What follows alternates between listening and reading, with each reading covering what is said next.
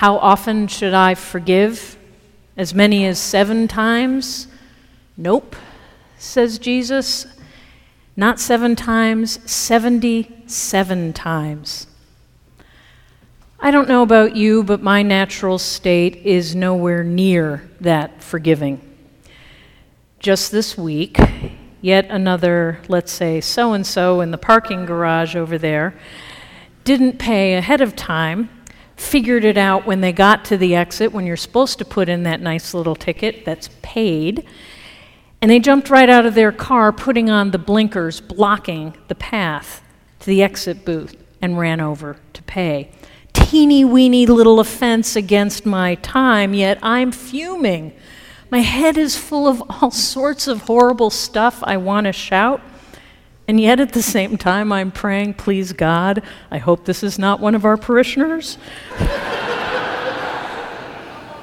it wasn't. How often shall I give, forgive? Not seven times, 77 times and that feels like an impossible standard. And it especially feels impossible when we take a look at our much bigger and real hurts, the suffering caused by others, injuries from our past, injuries from people today.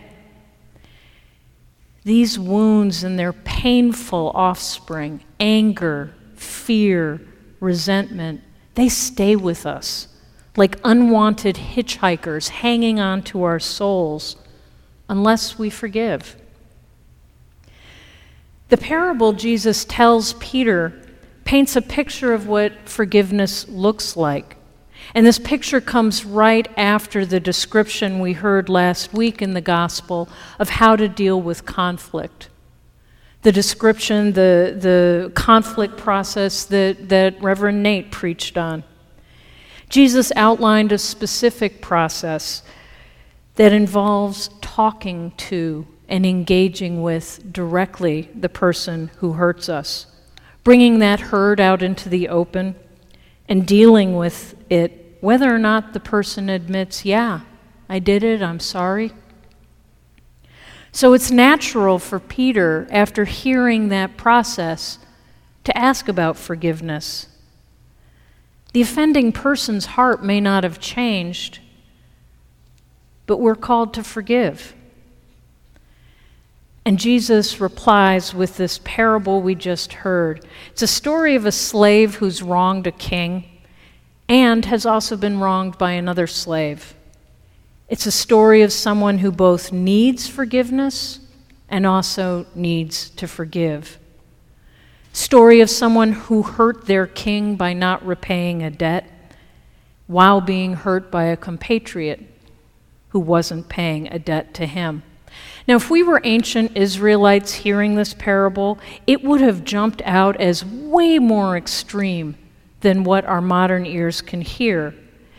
Because the first slave begging for forgiveness owes 10,000 talents now, a talent was a huge amount of money. The common currency was denarii. One denarius was one day's work. One talent was between 6,000 and 10,000 denarii.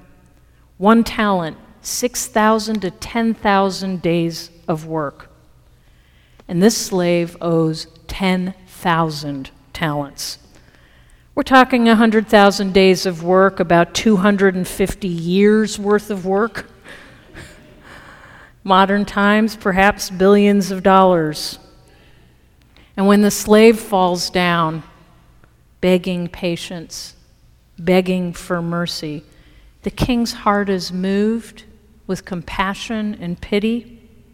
And even though this slave has grievously hurt the king's bottom line, with this astronomical debt, the king forgives. So the slave, happy, joyous, free of this debt, saunters off, only to immediately encounter a fellow slave who hasn't been paying him back the 100 denarii, 100 days of work. A teeny weeny sum compared to the 250 years worth the king had just forgiven him. And what does the forgiven slave do? No compassion, no extravagant forgiveness. Instead, he taps into that anger and resentment over the debt and assaults his compatriot, grabs him by the throat, yells at him, then throws him into prison. Doesn't matter that the slave says the exact same thing Have patience with me, I will repay you. Now, the king who sees this or hears about this is, in modern language, seriously pissed. How come when I've forgiven you, that forgiveness isn't changing how you deal with others? How come you're not showing the mercy you were granted so undeservedly?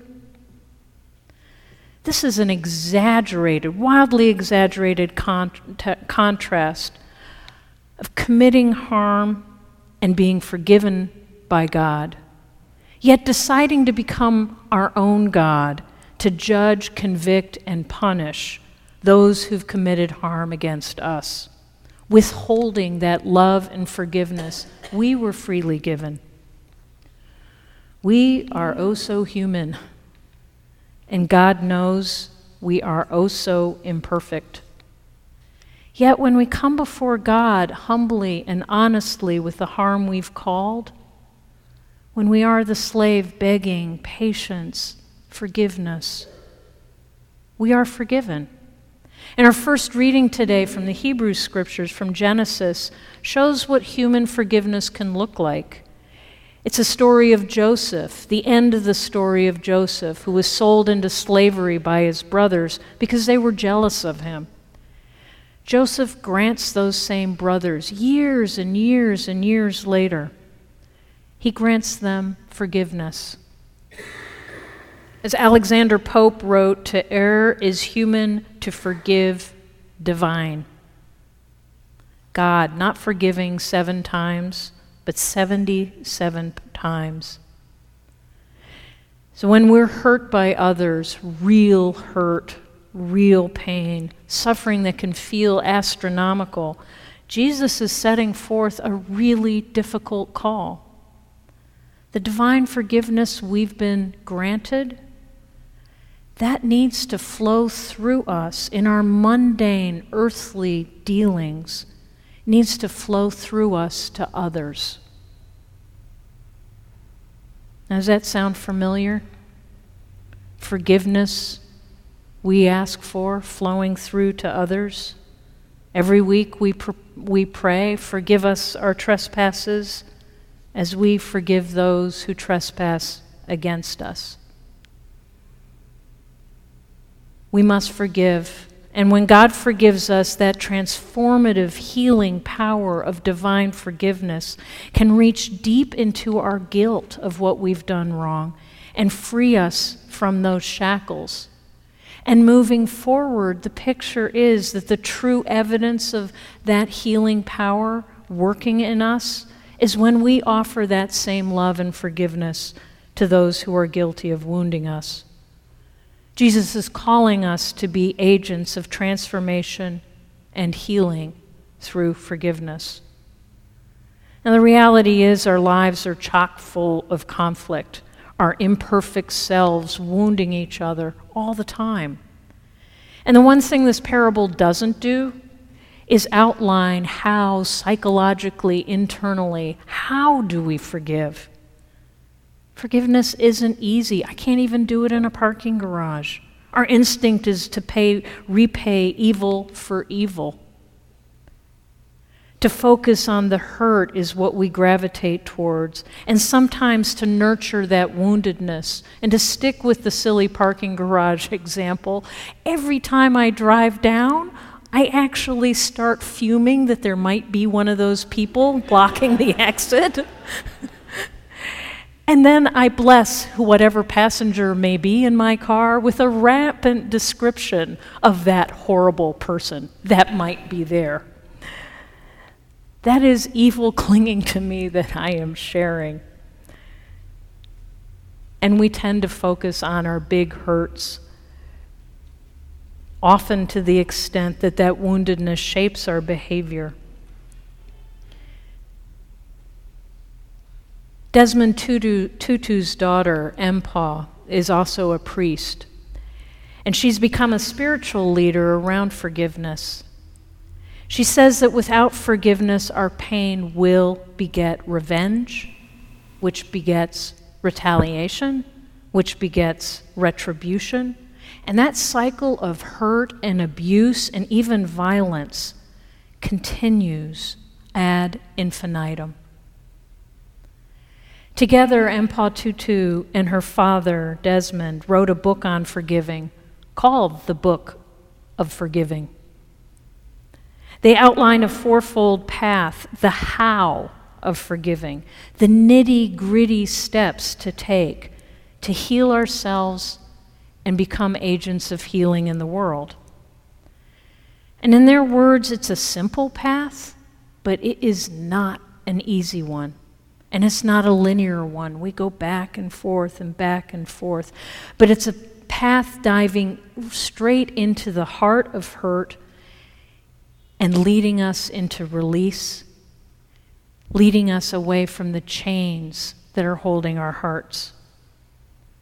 In brief, the first step is telling the story. The second step, naming the hurt.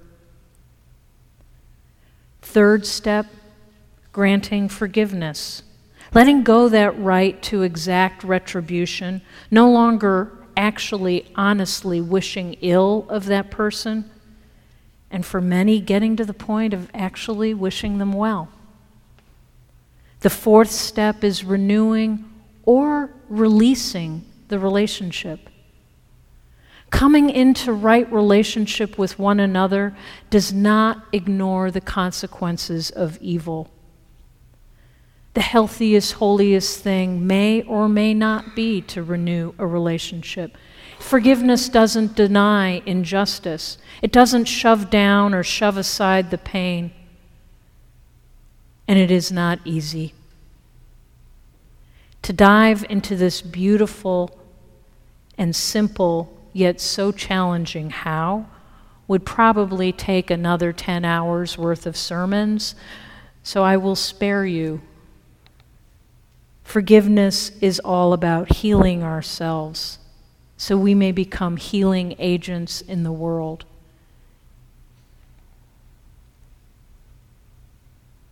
short of giving those 10 sermons, let me tell you that our gospel today says that the seemingly impossible call to forgive is actually possible. God's forgiveness and unending love for us can and does release us from our wounds. It can and it does transform our hearts. And it can and it does open the door to a life that is truly happy, joyous, and free. So, how many times are we to forgive? Not seven, 77. Impossible, yet possible with God. Amen.